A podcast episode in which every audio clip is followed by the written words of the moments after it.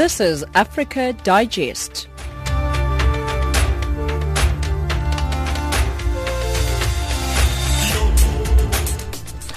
1700 hours Central African time. Hello, welcome to Africa Digest on Channel Africa, the voice of the African Renaissance. We are broadcasting from Johannesburg in South Africa and you can find us on 9625 kilohertz on the 31 meter band if you're in Southern Africa and on 802 on the DSTV audio bouquet. My name is Spumelele Zondi and I am with Jola Netulo, Wisani Matebula and Neto Chemane. Your top stories. New AU Commission Chair pledges to place development and security at the top of his agenda. Malawi urged to cease depending on donor funding.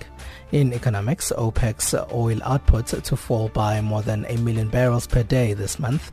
And in sport, Cameroon national football team battles rumblings over bonuses at the AFCON. Time for news with Jola Natulo.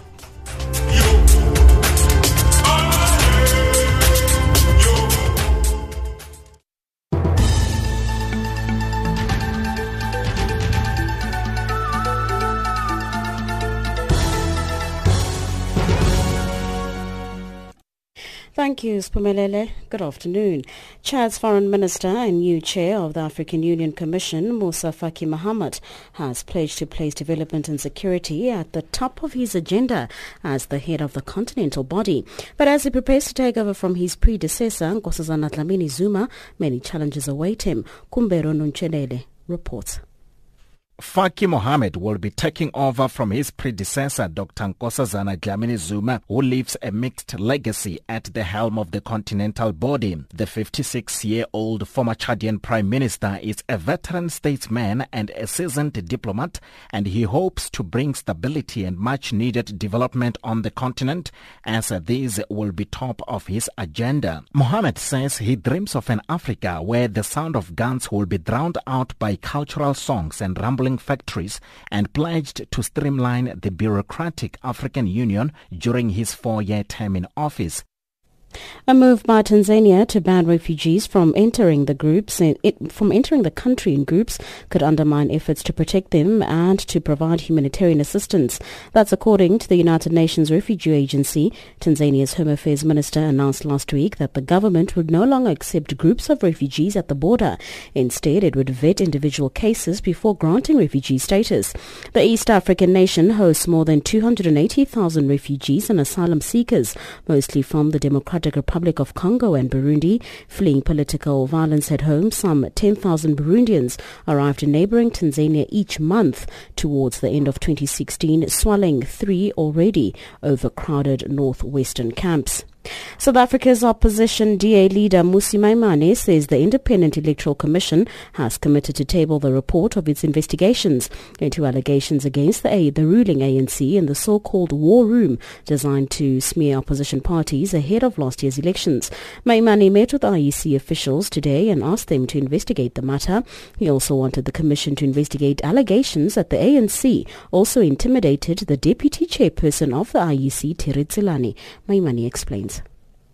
I wanted us to be very clear that in fact the matter of intimidation against the Commission was a matter that needed investigation, that it was a matter that subsequent to that its reporting must then be tabled in Parliament so that we can get to the bottom of the issue. We also dealt secondly with the matter of the war room operation that has been set up by the ANC and in that regard I've launched an investigation with the IEC. They are waiting formal complaint on that matter so that it can be tabled and investigated properly. The IEC have confirmed to me that they will be investigating both matters. There's a commitment to say that their respective reports, once they're finalized, will not only be made public but will be tabled in Parliament, which is an important thing because then we can take further action.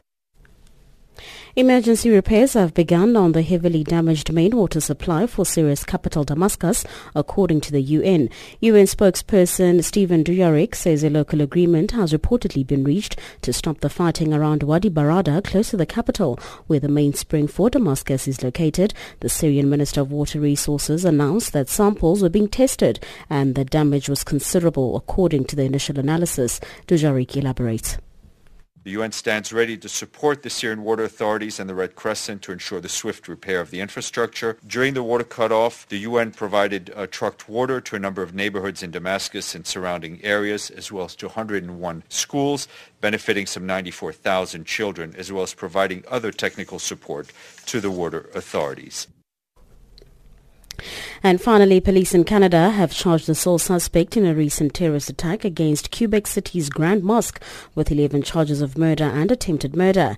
A 27-year-old student was charged with six counts of first-degree murder and five counts of attempted murder on Monday. He was charged during a brief appearance in a Quebec City court. The gunman went on the rampage at the Islamic Cultural Center as dozens of worshippers had gathered for evening prayers. Headlines at 5.30 for Channel Africa. I'm Jolani Tulo.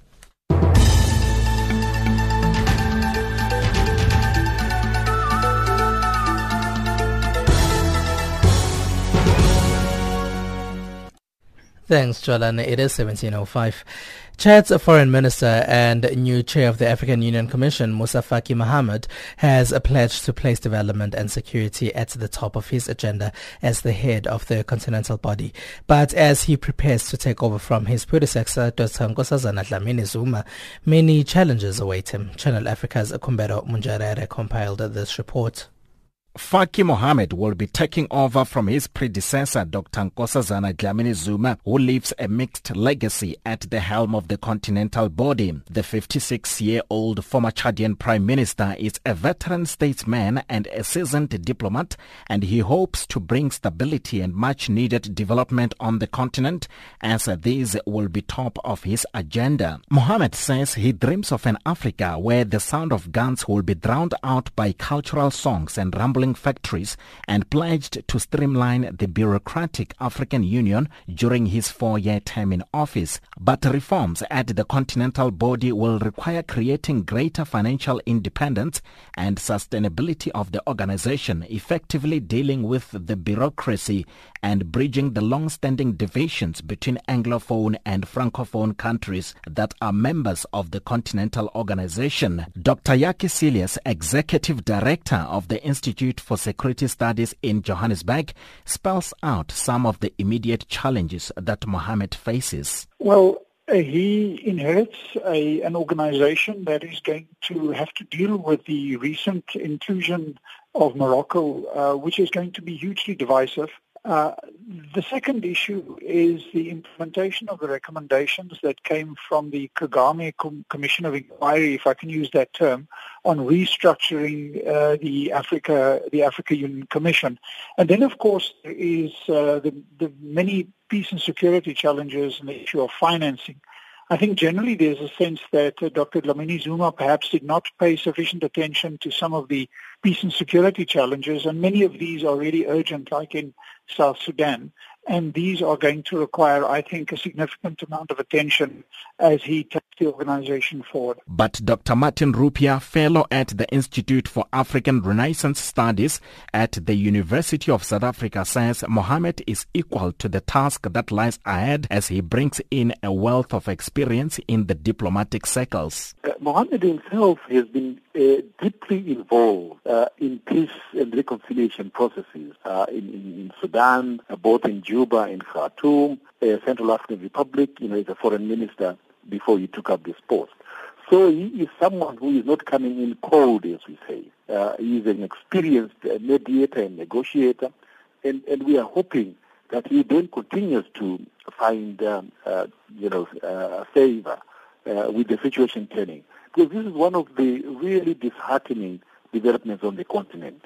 Continued conflict, which then impacts most negatively on the most vulnerable, women and children. So we really would like to see him succeed on that score. During Dlamini Zuma's time in charge of the African Union, she focused on reforming the African Union's dysfunctional internal bureaucracy and drawing up a long-term plan for improving the lives of Africa's underprivileged citizens, especially women and children. However, she has been criticized for failing to heal the rifts created by her election and not doing more to prevent conflict in countries such as South Sudan, which the United Nations says has been tilting towards genocide. Some observers say the election of Faki Mohammed to the post once again exposed the divisions that still exist within the continent. Dr. Cilliers says the continent is still deeply divided and this is paralyzing the work of the African Union. Yes, I certainly think that the Anglophone Francophone issue played a role, uh, and probably one of the reasons why a francophone was elected instead of uh, what is uh, generally considered an anglophone, divisions remain. Uh, but I also think that, uh, you know, the elections occur behind the scenes by heads of state themselves. So it's very difficult to understand or, or to interpret exactly the trade-offs that happened. We know that there were seven uh, rounds of elections before he emerged. It also appears that uh, previously ECOWAS split um, when Dr. Dlamini Zuma was elected. This time it seems that SADC split. Uh, uh, so uh, the, these these dynamics uh, are, are, difficult to judge. But as we know, the idea is that the chairperson of the AU rotates between the five regions of Africa. We still have to see. I don't have the full results yet, but as we know, there are supposed to be uh, two uh, uh, uh, individuals from every of uh, Africa's five regions to make the 10 commissioners, and half are supposed to be women, uh, and so on and so forth. So the, the question of balance, also between Francophone and Anglophone Africa, is an important issue and it's not going to go away. Other challenges facing Faki Mohammed are the rising youth unemployment levels, leaders not respecting the constitutions, as well as rampant corruption. For Channel Africa, I am Kumbero Munjerere in Johannesburg. The departure of the Gambia's former president Yahya Jammeh from Banjul 12 days ago brings to an end a remarkable confrontation between the autocrat and other leaders of West Africa, the African Union and the United Nations. It also offers important lessons for those seeking to advance the course of democracy and the rule of law on the continent. As a result, this is a victory for the people of the Gambia, the forces of democracy and Adama Barrow who defeated Jammeh in a December 1st national election. Channel Africa's Benjamin Mushatama spoke to Jeggan Grey Johnson, Communications and Advocacy Officer with the Africa Governance Monitoring and Advocacy Project, and Fatou Jagne, who's the West Africa Regional Director of a human rights organization called Article 19. Yagne says that Barrow's support from opposition parties is a good start for his presidency. He has the endorsement of other political parties, which is a good thing when you start especially in difficult situations, at least you have the support base. Seven political parties uh, supported him to be the unity candidate. The unity candidate means that you are it, take, take a government, but also importantly, you are non-partisan, which I think we need in a transition, like to work along, uh, to work towards the national interest and not along party lines. I think that is something that everybody is expecting him to continue to do. Well, let's hope that, uh, you know, the political party pressure will not change that dynamic. So he has that kind of uh, uh, uh, uh good start. Now, also, he understood, and he, he already reiterated it, that, you know, he was elected because of the joint effort of all Gambians. And this election was about Gambia, one Gambia, looking forward to unity. And I think that is also something that is very important for us, for all Gambians, because the country was divided, was divided along different lines. And the point that you mentioned earlier about uh, the, the nature of our system, I think that, that is a pillar. If you know Gambia, it's a very diverse country, but like the religion, the, uh, the diversity between, and then the, the linkage between Christians and mm, Muslims mm, mm. Is, is, is, is so strong, it's so strong. And, you know, when you touch that fabric, you, you, you destroy. And mm. he was trying to do that, and Gambian stood up. And I think that is also one of the things that defeated him, because people don't like those kind of things. And what you see now is just made an announcement. Gambia was not uh, a republic, uh, an Islamic republic. It was a mere announcement from the head of state who had all the powers. It, went, it never went through the National Assembly. The Constitution mentioned that Gambia is a secular state, mm. a secular and that he unilaterally decided that Gambia became a republic, uh, Islamic republic. That is going to be reversed because it's not constitutional. Mm-hmm. And I think the first declaration from the president said that Gambia will remain an Islam uh, uh, republic. I think that's a welcome move. Mm. And we don't need even to do any other thing. It's just to reassure people that this is the way we are going and this is constitutional. So there's no revision to be made because there was no no no no no no no law the, to, uh, that uh, that enacted that was enacted. The constitution was never changed. Mm. So mm. That, that is that is one thing. The other aspects, of course, we know that uh, President Jammeh managed to stay all these years because he manipulated all the laws. He controlled the judiciary. to also enforce all those bad laws. And those major ones are those laws that stifle expression across the board. You have like dozens of laws. If you look at them, they were all geared to ensuring that public space is shrinking and they close all the space and freedom of expression was, was muzzled. So now the, the, the task ahead of all of us is to ensure that reforms take place. Let, me move to you, Jeggan Grathio. I want to move on to just uh, the perspective of uh, elections. And I think this has done a lot for Africa in terms of our position on democracy and our elections and the people's choice. The outcome is seen as a case study for how African uh, national, regional and continental uh, leaders with UN backing can come together to enforce a legitimate electoral decision. Uh, do you believe that this is the case as well?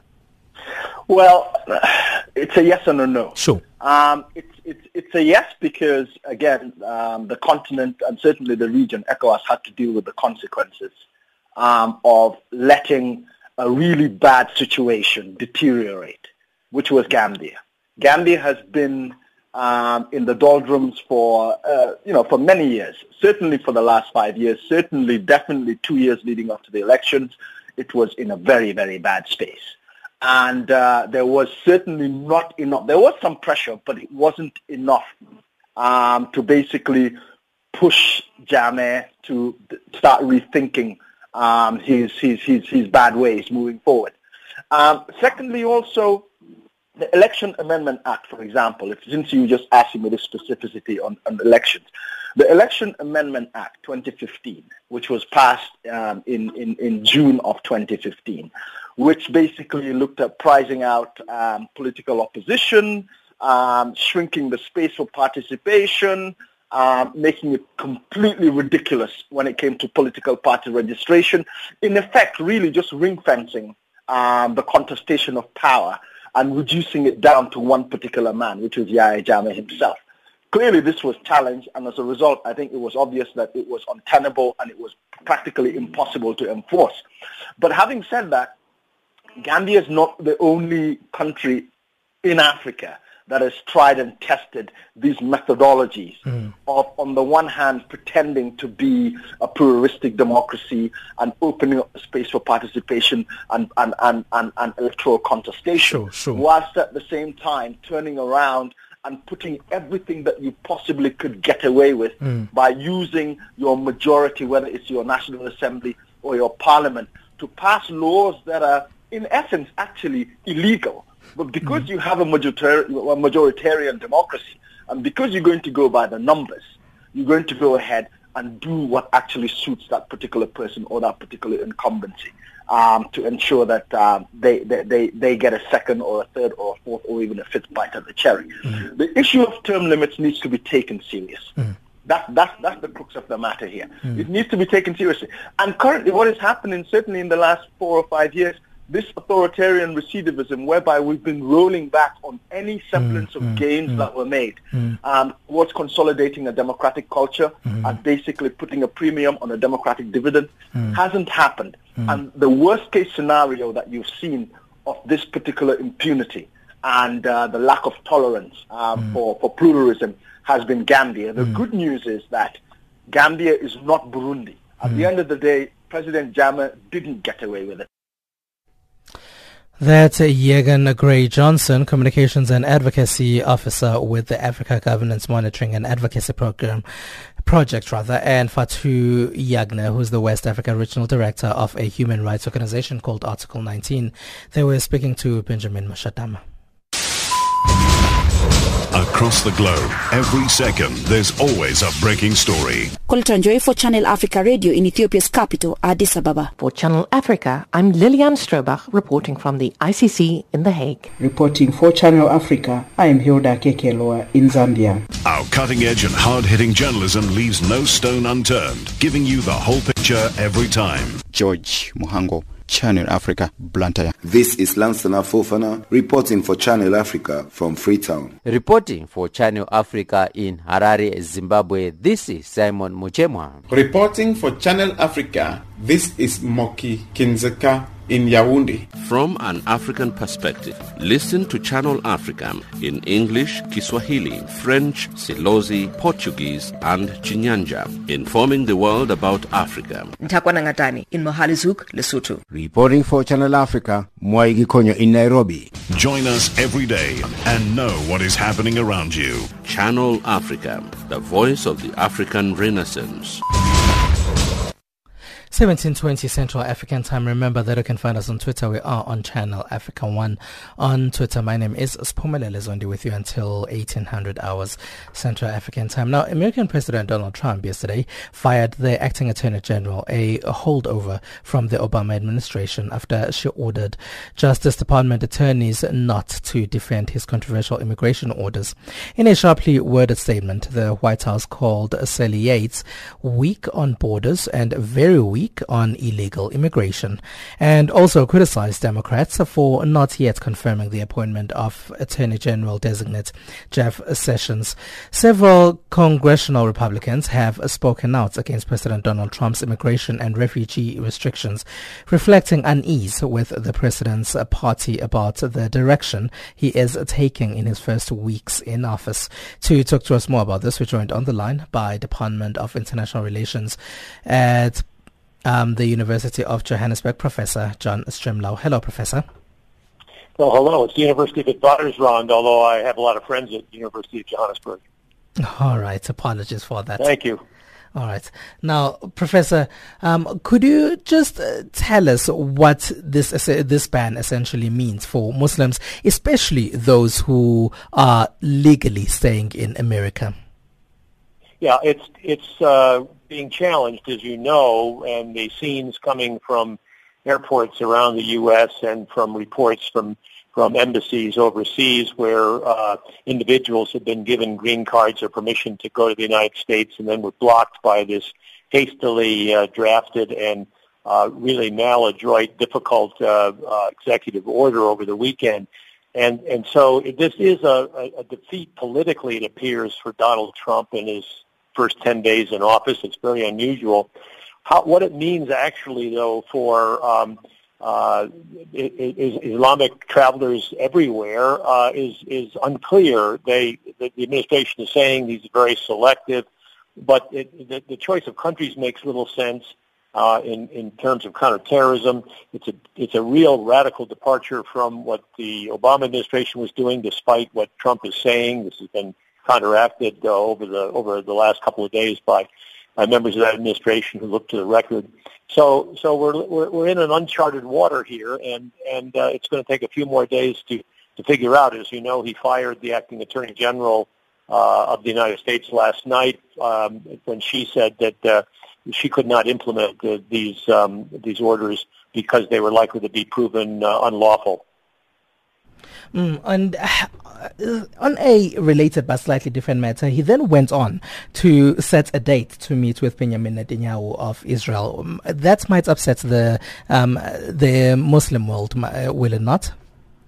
Well, he's being very provocative to the Muslim world. It's almost like he's baiting them to undertake a terrorist attack so he could uh, uh, sort of glorify his administration uh, uh, as the country gets traumatized. I, I say that uh, only half seriously, but I can't find an explanation for why he would um, throw sand in the eyes of so many people simultaneously. Yes, of course, this appointment of a uh, or this nomination of an ambassador who believes that the embassy ought to be moved after decades of U.S. policy suddenly to uh, uh, to Jerusalem from Tel Aviv is is uh, very provocative. You see the reports today of of uh, the, the, the more um, aggressive Zionists wanting to build and expand greatly the settlements uh, in the West Bank and Gaza to the point that uh, the yes. Palestinians are saying this is no return.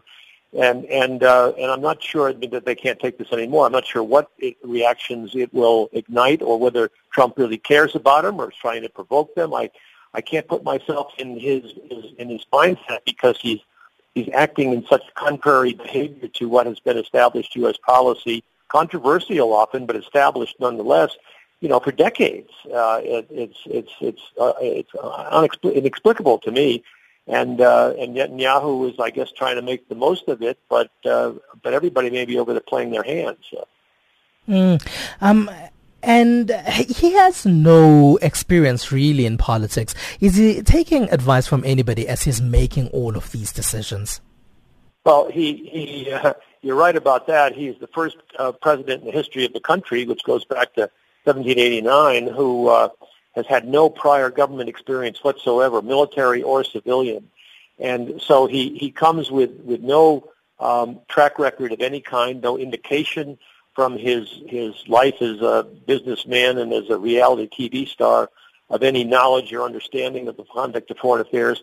And the reports over the weekend seem to suggest that this uh, alternative right hardline Steve Bannon, who was his principal political uh, advisor, is now being put on the National Security Council to play a hand in in, in national security policy, and is apparently his closest advisor on all this drafted the uh, memorandum on, on uh, immigration that is so controversial.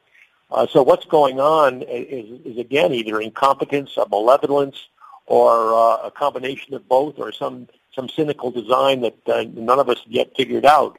Uh, so it, it, I can't really say. His his main foreign policy advisors, at least institutionally, weren't even consulted on this Islamic uh, ban, and and, and and a lot of them haven't even been appointed yet. so um, he, he's he's running uh, uh, very fast, uh, but on very thin ice, in my view. Mm, and and with that, there's a lot of unease as well coming from some members of the Republican Party, and that's his party. So he, he's not getting support from everybody, is he? From within the Republican Party?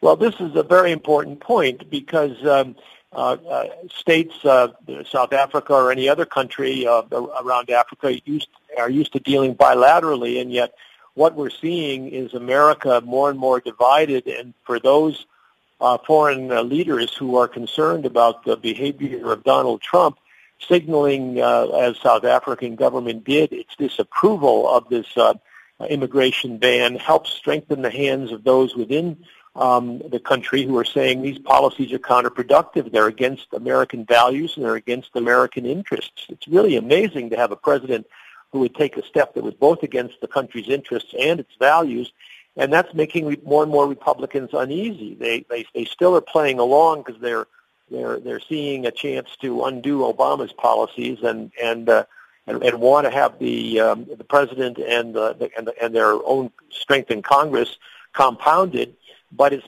he's making it very difficult for them. It's inexplicable, but he is, and and as a result, uh, you're also getting these outpourings of of uh, popular uh, discontent, uh, the demonstrations in the airports, or the massive uh, women's march last Saturday.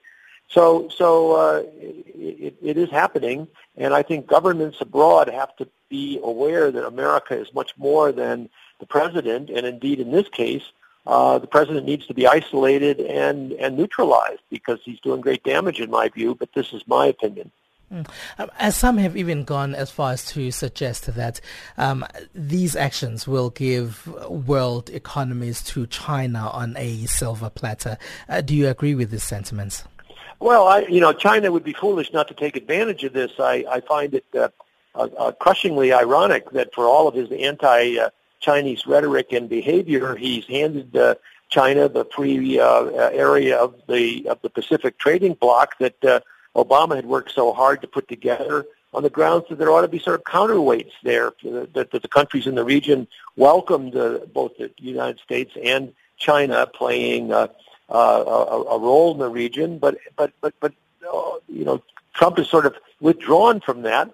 Uh, the Chinese would be foolish not to take advantage of it. The Chinese would be foolish not to take advantage, as Xi Jinping did, of the Davos meeting to make the case for globalization because countries like South Africa need to trade, need an open market. Um, the market ought to be fair, uh, and there ought to be good rules for it, and that's the direction that everyone seemed to think we were going for